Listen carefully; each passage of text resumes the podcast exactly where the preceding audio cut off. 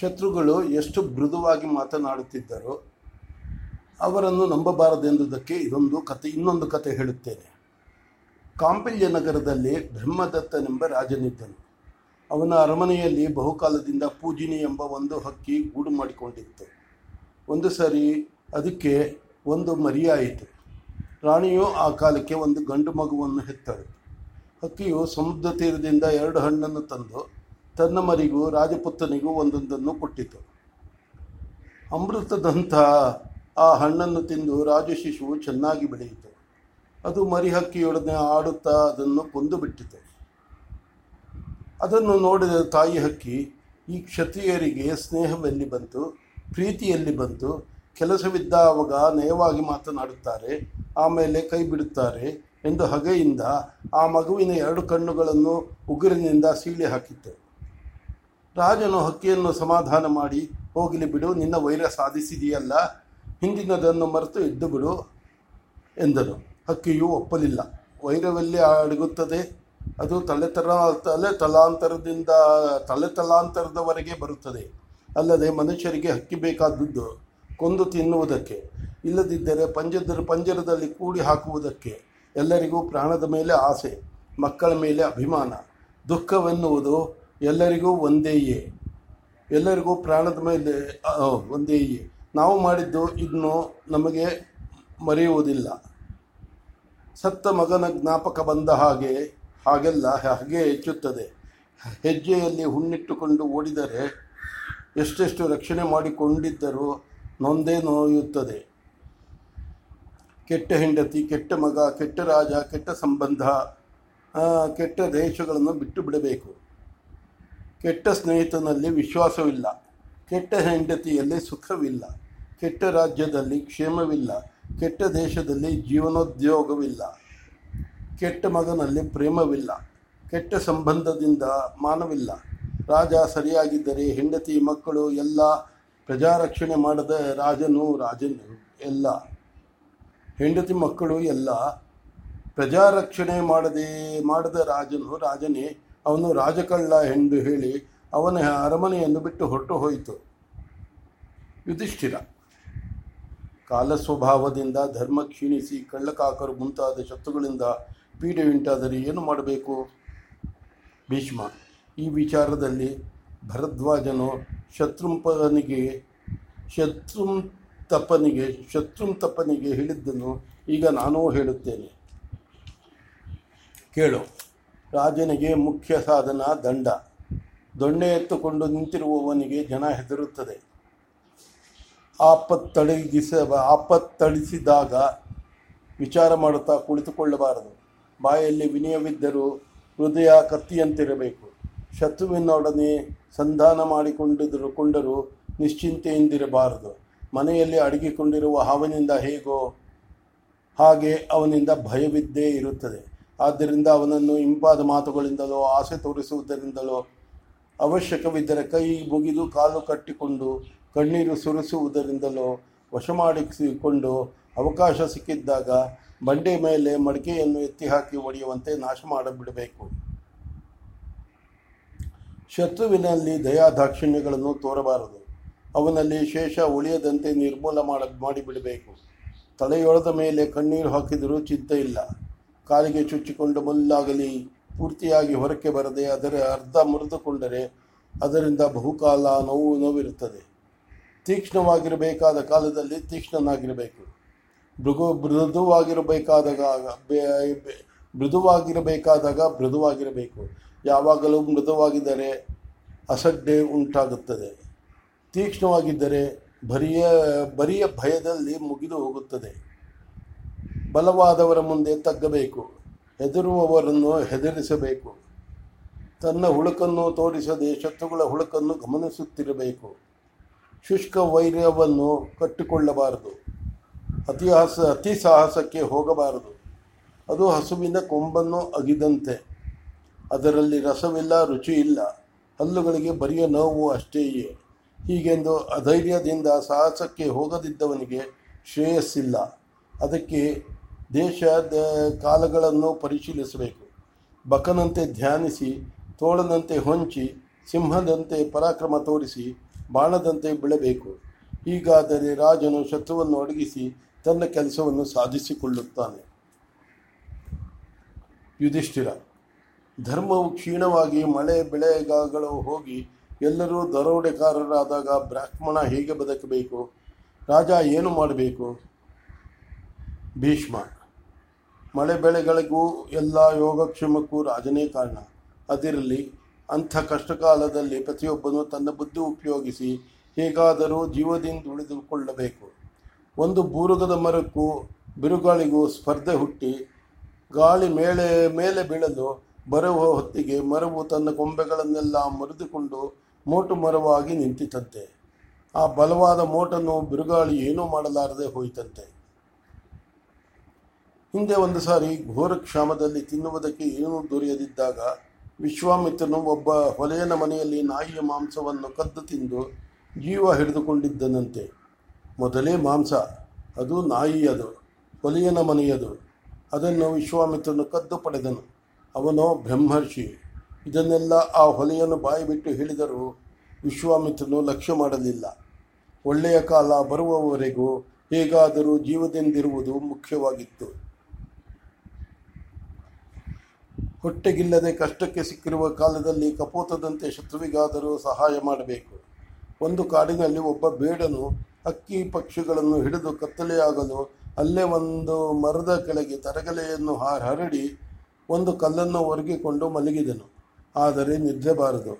ಹಸಿವು, ಚಳಿ, ಆ ಮರದ ಮೇಲಿದ್ದ ಒಂದು ಪಾರಿವಾಳವು ಅವನನ್ನು ನೋಡಿ ಅವನ ಮುಂದೆ ಕಡ್ಡಿಗಳನ್ನು ತಂದು ಹಾಕಿ ಬೆಂಕಿ ಹೊತ್ತಿಸಿಕೊಟ್ಟಿತು ಆಮೇಲೆ ಅವನಿಗೆ ಆಹಾರವಾಗಲೆಂದೇ ತಾನೇ ಅದರೊಳಗೆ ಬಿದ್ದು ಸತ್ತಿತು. ಅವನಿಗೆ ಅದರಿಂದ ವ್ಯಥೆಯಾಗಿ ತಾನು ಹಿಡಿದಿದ್ದ ಹಕ್ಕಿಗಳನ್ನೆಲ್ಲ ಬಿಟ್ಟನು. ಅವುಗಳಲ್ಲಿ ಸುಟ್ಟ ಹಕ್ಕಿಯ ಹೆಂಡತಿಯೂ ಇತ್ತು. ಅದು ಈ ಈ ಮೊದಲೇ ಬೇಡನ ಚೀಲದೊಳಗಿನಿಂದಲೇ ಅವನಿಗೆ ಆತಿಥ್ಯ ಮಾಡಬೇಕೆ ಮಾಡಬೇಕೆಂದು ಗಂಡನನ್ನು ಕೇಳಿಕೊಂಡಿತು. ಈಗ ಗಂಡ ಸತ್ತ ಬೆಂಕಿಯಲ್ಲಿ ತಾನೂ ಬಿದ್ದು ಸಹಗಮನದಿಂದ ಪ್ರಾಣ ಬಿಟ್ಟಿತು. ಬೇಡನು ಮುಂದೆ ಹೋಗಿ ಕಾಡು ಕಿಚ್ಚಿನಲ್ಲಿ ಸತ್ತನು. ಅವರು ಮೂವರಿಗೂ ಸದ್ಗತಿ ಲಭಿಸಿತು. ಕಷ್ಟ ಬಂದ ಕಾಲದಲ್ಲಿ ಎದೆಗುಂದದೆ ದೃಢ ನಿಶ್ಚಯದಿಂದಿದ್ದು ದೈವಾನುಗ್ರಹವು ದೊರೆತರೆ, ಬೇಗ ಕಷ್ಟ ನಿವಾರಣೆಯಾಗಿ ಫಲ ದೊರೆಯುತ್ತದೆ. ಹಿಂದೆ ವೈದಿಶ ನಗರದಲ್ಲಿ ಒಬ್ಬ ಹುಡುಗನು ಸತ್ತು ಹೋದನು. ಅವನ ಬಂಧುಗಳು ವಂಶಕ್ಕೆ ಇದ್ದ ಒಬ್ಬನೇ ಹುಡುಗನು ಹೋಗಿಬಿಟ್ಟನೆಂದು ತುಂಬ ದುಃಖಿತರಾಗಿ ಹೆಣವನ್ನು ಸ್ಮ, ಸ್ಮಶಾನಕ್ಕೆ ತಂದು ತೊಡೆಯ ಮೇಲೆ ಹಾಕಿಕೊಂಡು ಅಳುತ್ತಿದ್ದರು. ಅವರ ಅಳುವನ್ನು ಕೇಳಿ ಬ, ಬಂದ ಒಂದು ಹದ್ದು, ಇನ್ನು ಎಷ್ಟು ಹೊತ್ತು ಶವವನ್ನು ಇಟ್ಟುಕೊಂಡಿರುತ್ತೀರಿ? ಇದನ್ನು ಇಲ್ಲಿ ಇಟ್ಟುಬಿಟ್ಟು ಹೋಗಿ. ಸಾವಿರಾರು ಜನ ಗಂಡಸರು, ಹೆಂಗಸರು ಹೀಗೆ ಕಾಲವಶರಾಗಿ ಇಲ್ಲಿಗೆ ಬಂದರು. ಅವರಿಗೇನು ನೆಂಟರಿಷ್ಟರು ಇರಲಿಲ್ಲವೇ? ಅವರೆಲ್ಲರೂ ಹೊರಟು ಹೋದರು. ಜಗತ್ತೇ ಹೀಗೆ. ಸುಖ ದುಃಖಗಳಿಂದ ಕೂಡಿದ್ದು. ಸೇರುವುದು, ಅಗಲುವುದು ಒಂದರ ಮೇಲೊಂದು ಇದ್ದೇ ಇರುತ್ತದೆ. ಶವವನ್ನು ಹೊತ್ತುಕೊಂಡು ಹೋಗು, ಹೋಗುವವರೆಗೂ ಅದರ ಹಿಂದೆ ಹೋಗುವವರು ಎಲ್ಲರೂ ಬದುಕಿರುವುದು ಅವರವರ ಆಯುಷ್, ಆಯುಸ್ಸು ಇರುವಷ್ಟೇ. ಈ ಭಯಂಕರವಾದ ಮಸಣದಲ್ಲಿದ್ದೇನು ಪ್ರಯೋಜನ? ನಮಗೆ ಬೇಕಾದವರಾಗಲಿ, ಬೇಡದವರಾಗಲಿ ಹುಟ್ಟಿದ ಮೇಲೆ ಸಾಯಲೇಬೇಕು. ಸತ್ತ ಮೇಲೆ ಅವರನ್ನು ಯಾರಾದರೂ ಬದುಕಿಸಬಲ್ಲರೆ? ಮಗುವಿನ ಮೇಲಿನ ಭ್ರಮೆಯನ್ನು ತೊರೆದು ಹೊತ್ತು ಮುಳುಗುವುದಕ್ಕಿಂತ ಮುಂಚೆ ಮನೆ ಸೇರಿಕೊಳ್ಳಿ ಎಂದಿತು. ಅವರು ಹೊರಡುವುದು, ಹೊರಡುವುದಕ್ಕೆ ಸಿದ್ಧರಾಗುತ್ತಿರಲು ಹತ್ತಿರದಲ್ಲಿದ್ದ ಬಿಲ್ಲದಿಂದ ಒಂದು ನರಿಯು ತಲೆ ಹಾಕಿ, ಆಹಾ, ಮನುಷ್ಯರು ಎಂಥ ಕಲ್ಲು ಮನಸ್ಸಿನವರು. ಇನ್ನು ಸೂರ್ಯ ಹೊಳೆಯುತ್ತಿದ್ದಾನೆ, ಹೆದರಬೇಡಿ. ಹೊತ್ತು ಒಂದೇ ವಿಧವಾಗಿರುವುದಿಲ್ಲ. ಮಗುವಿಗೆ ಜೀವ ಬಂದರೂ ಬರಬಹುದು. ಪ್ರೀತಿಯನ್ನು ತೊರೆದು ಮನಸ್ಸು ಕಲ್ಲು ಮಾಡಿಕೊಂಡು ಮಗುವನ್ನು ಏಕೆ ಮಣ್ಣು ಪಾಲು ಮಾಡಿ ಹೋಗುತ್ತೀರಿ? ಮಗು ಮಾತನಾಡಿದರೆ ಅದನ್ನು ಕೇಳಿಯೇ ಸಂತೋಷಪಡುತ್ತಿದ್ದ ನೀವು ಈಗ ಆ ಪುತ್ರ ಪ್ರೀತಿಯನ್ನು ಪುತ್ರ ಪ್ರೀತಿಯನ್ನು ತ್ಯಜಿಸಿಬಿಟ್ಟರ? ಪಶು ಪಕ್ಷಿಗಳಿಗೂ ತಮ್ಮ ಮರಿಗಳೆಂದರೆ ಎಷ್ಟೋ ಪ್ರೀತಿ. ಅವು ಕಣ್ಮರೆಯಾದರೆ ಗೋಳಾಡುತ್ತವೆ. ಆ ಮರಿಗಳನ್ನು ಹೀಗೆ ಪ್ರೀತಿಪಟ್ಟು ಸಾಕಿದ್ದರಿಂದ ಅವಕ್ಕೆ ಪ್ರತಿಫಲವೇನೂ ದೊರೆಯುವುದಿಲ್ಲ ಅವೇನು ದೊಡ್ಡವಾದ ದೊಡ್ಡವಾದ ಮೇಲೆ ತಂದೆ ತಾಯಿಯನ್ನು ಕಾಪಾಡುತ್ತದೆಯೇ? ಮನುಷ್ಯರಿಗಾದರೂ ಮಕ್ಕಳು ಇಹದಲ್ಲಿ ದಿಕ್ಕಾಗಿ ಪರದಲ್ಲಿ ಗತಿ ಕಾಣಿಸುತ್ತಾರೆ. ಇತ್ತ ಗೋತ್ರಧಾರಕನೆಂಬ ಗೋತ್ರಧಾರಕನಾದ ಮಗನನ್ನು ಹೇಗೆ ಬಿಟ್ಟು ಹೋಗುತ್ತೀರಿ? ಇಂಥ ಗೋತ್ರಧಾರ ಗೋತ್ರಧಾರಕನಾದ ಮಗನನ್ನು ಹೇಗೆ ಬಿಟ್ಟು ಹೋಗಿರುತ್ತೆ ಹೋಗುತ್ತಿದ್ದೀರಿ? ಆದಷ್ಟು ಹೆಚ್ಚು ಕಾಲ ಹತ್ತು ಕಣ್ಣು ತುಂಬ ನೋಡಿ, ನಮಗೆ ತುಂಬ ಬೇಕಾದ ವಸ್ತುಗಳನ್ನು ಒಮ್ಮೆಗೆ ತೊಡೆದುಕೊಂಡು ಹೋಗಿ ಬಿಡುವುದಕ್ಕಾಗುತ್ತದೆಯೇ? ಬಡತನ, ನ್ಯಾಯಸ್ಥಾನ, ಸ್ಮಶಾನ ಇವುಗಳಲ್ಲಿ ನೆಂಟರಲ್ಲದೆ ಇತರರು ನಿಲ್ಲುವುದಿಲ್ಲ. ಅಯ್ಯೋ ಈ ತಾವರೆಗಣ್ಣಿನ ಹುಡುಗನನ್ನು ಹೇಗೆ ಬಿಟ್ಟು ಹೋಗುತ್ತೀರಿ ಮಂಗಳ ಸ್ನಾನ ಮಾಡಿ ಹುಟ್ಟು ತೊಟ್ಟಿ ಮದುವಣಿಗನ ಹಾಗಿದ್ದಾನಲ್ಲ ಎಂದಿತು. ಆ ಮಾತು ಕೇಳಿ ಅವರು ನಿಂತರು. ಆಗ ಹದ್ದು, ಛಿ, ಈ ಘಾತಕವೂ ನೀಚವೂ ಆದ ನದಿಯ ಮಾತು ಕೇಳಿ ನಿಂತು ಬಿಟ್ಟಿರಾ? ಜೀವ ಹೋಗಿ ಕಟ್ಟಿಗೆಯಂತಾದ ಈ ಶವಕ್ಕೆ ಹೇಗೆ ಹೇಳುತ್ತೀರಿ ನಿಮ್ಮ ಮುಂದಿನ ಗತಿಯನ್ನು ನೋಡಿಕೊಳ್ಳಿ.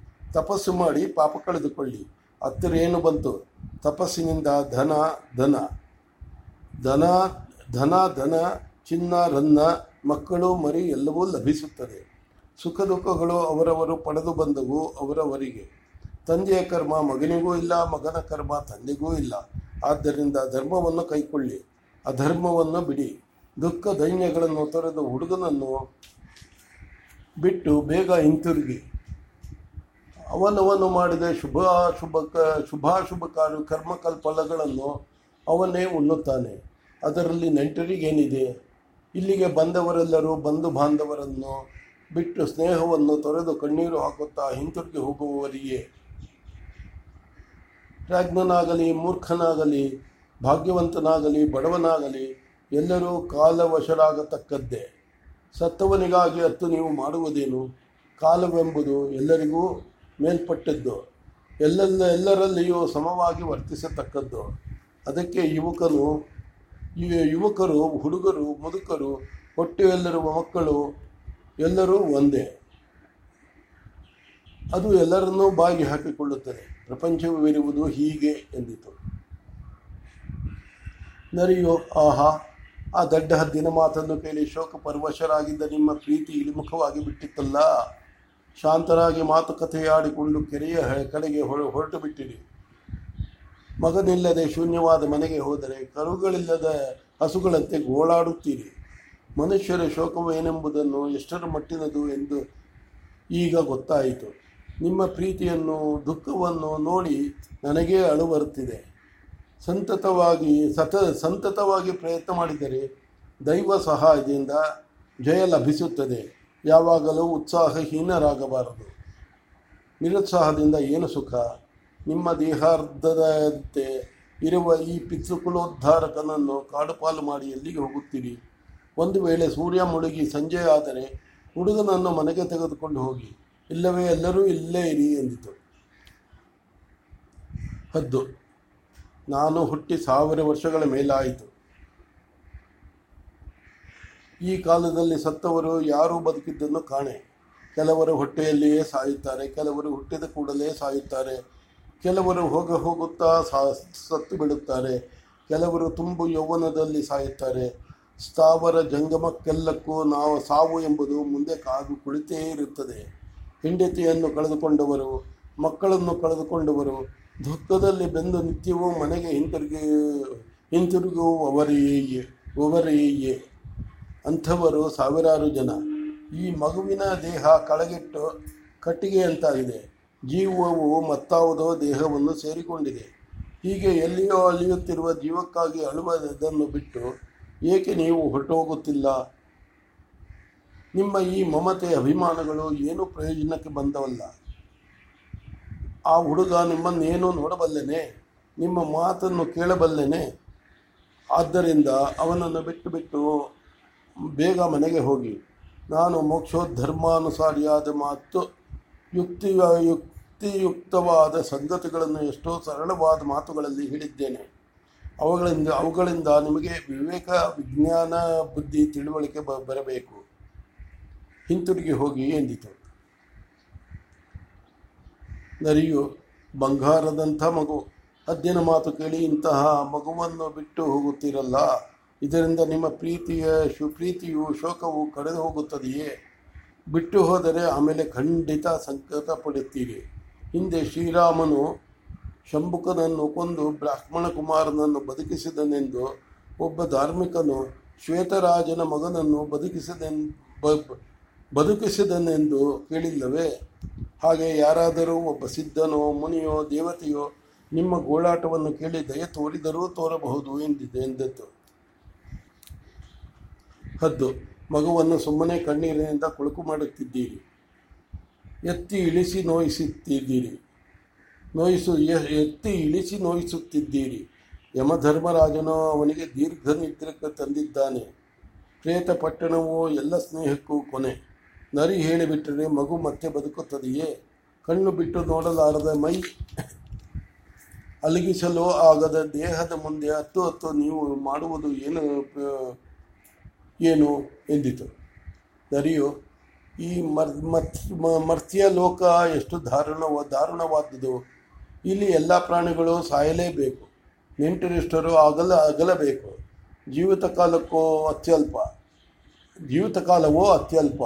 ಅದರಲ್ಲಿ ಏನು ಸುಳ್ಳು, ತಟವಟ, ಮೋಸ, ಜಗಳ, ಬೈಗಳು, ದುಃಖ ಶೋಕಗಳನ್ನು ಕೆರಳಿಸತಕ್ಕ ಈ ಪರಿಸ್ಥಿತಿಯನ್ನು ನೋಡಿದರೆ ಮನುಷ್ಯ ಲೋಕ ಒಂದು ಗಳಿಗೆಯೂ ಬೇಡವೆನಿಸುತ್ತದೆ. ಅಯ್ಯೋ ಮನುಷ್ಯರಿಗ, ಹದ್ದಿನ ಮಾತನ್ನು ಕೇಳಿ ಇಂಥ ಸುಂದರವಾದ ಮಗುವನ್ನು ನೆಲದ ಮೇಲೆ ಹಾಕಿ ಹೇಗೆ ಹೋಗುತ್ತೀರಿ? ನನ್ನ ಮನಸ್ಸಿಗೇನೋ ಈ ಮಗು ಬದುಕಿಯೇ ಬದುಕುತ್ತದೆ ಎನ್ನಿಸುತ್ತದೆ. ಇಂಥ ಮಗುವನ್ನು, ಮಗು ಸಾಯೋಣವೆಂದರೇನು? ಲೋಕವು ಸುಖ ದುಃಖಗಳಲ್ಲಿ ಎರಡರಿಂದಲೂ ಕೂಡಿದ್ದು. ಅವೆರಡರಲ್ಲಿ ಯಾವುದೋ ಒಂದು ಯಾವುದೋ ಒಂದು ಕೊನೆಯವರೆಗೂ ಇರುವುದಿಲ್ಲ. ಹೀಗೆ ದುಃಖವಾದ ಮೇಲೆ ಬ- ಸುಖ ಬರುವ ಸಂಭವವಿರುವುದರಿಂದ ಮಗುವನ್ನು ಏಕೆ ಬಿಟ್ಟು ಹೋಗುತ್ತೀರಿ ಎಂದಿತು. ನರಿಯು ಸ್ಮಶಾನದಲ್ಲಿದ್ದುಕೊಂಡು ರಾತ್ರಿಯಾದ ಮೇಲೆ ಹೊರಗೆ ಹೊರಡ, ಹೊರಡತಕ್ಕದ್ದು. ಆದ್ದರಿಂದ ಪ್ರಿಯವಾದ ಮಾತುಗಳನ್ನಾಡಿ ಸ್ವಾರ್ಥಕ್ಕಾಗಿ ಅವರನ್ನು ತಡೆದು ನಿಲ್ಲಿಸುತ್ತಿತ್ತು ತಡೆದು ನಿಲ್ಲಿಸುತ್ತಿತ್ತು. ನರಿಯ ಮಾತು ಕೇಳಿದ್ದ, ಕೇಳಿದರೆ, ನೀವು ಕೆಟ್ಟು ಹೋಗುತ್ತೀರಿ ಎಂದು ಹದ್ದು. ಹದ್ದಿನ ಮಾತು ಕೇಳಿದರೆ ನೀವು ಮಗುವನ್ನು ಕಳೆದುಕೊಳ್ಳುತ್ತೀರಿ ಎಂದು ನರಿಸುತ್ತಿತ್ತು ಇನ್ನೂ ಬೆಳಕಿರಲಿ ಎಂದು ಹದ್ದಿನ ಹದ್ದಿನ ಆಸೆ, ಕತ್ತಲಾಗಲಿ ಎಂದು ನರಿಯ ಆಸೆ, ಅವೆರಡಕ್ಕೂ ಹಸಿವು. ಆದ್ದರಿಂದ ಸ್ವಕಾರ್ಯ ಸಾಧನೆಗಾಗಿ ಸತ್ತ ಹುಡು- ಹುಡುಗನ ನೆಂಟರಿಗೆ ಯುಕ್ತಯುಕ್ತವಾಗಿ ಶಾಸ್ತ್ರಸಮ್ಮತವಾಗಿ ವಿದ್ವಾಂಸರಂತೆ ಬೋಧಿಸುತ್ತಿದ್ದವು. ಅವುಗಳ ಅಮೃತದಂಥ ಮಾತುಗಳನ್ನು ಮಾತನ್ನು ಕೇಳಿ ಅವರು ಹೊರಡುತ್ತಿದ್ದರು ಹಿಂತಿರುಗುತ್ತಿದ್ದರು. ಕೊನೆಗೆ ದುಃಖ ದೈನ್ಯ ಪರವಶರಾಗಿ ಏನು ಮಾಡಲು ತೋರದೆ ಅಲ್ಲಿಯೇ ಅಳುತ್ತಾ ಕುಳಿತು ಬಿಟ್ಟರು. ಆಗ ಶಂಕರನು ಪ್ರತ್ಯಕ್ಷನಾಗಿ, ನಿಮಗೆ ಏನು ಬರಬೇಕು ಎಂದು ಕೇಳಿದನು. ಅವರು, ಅವನಿಗೆ ನಮಸ್ಕರಿಸಿ, ನಮ್ಮ ಮನೆಗೆ ಇದ್ದವನು ಒಬ್ಬ ಮಗ. ಅವನು ನಮ್ಮೆಲ್ಲರಿಗೂ ಪ್ರಾಣಪ್ರಿಯನಾಗಿದ್ದ. ಅವನನ್ನು ಬದುಕಿಸಿ ನಮಗೆ ಜೀವದಾನ ಮಾಡಬೇಕು ಎಂದು ಕೇಳಿಕೊಂಡನು. ಶಂಕರನು ಮಗುವಿನ ಮೇಲೆ ನೀರು ತಳೆದು, ಇವನು ನೂರು ವರ್ಷ ಬದುಕಲಿ ಎಂದು ಅನುಗ್ರಹಿಸಿದನು. ಹದ್ದು ನರಿಗಳು ಹದ್ದು ನರಿಗಳ ಹಸಿವನ್ನು ಅಣಗಿಸಿದನು. ಸ್ವಾಮಿಯು ಪ್ರಾಣಿ ಮಾತ್ರಕ್ಕೂ ಹಿತಕಾರಿಯಲ್ಲ.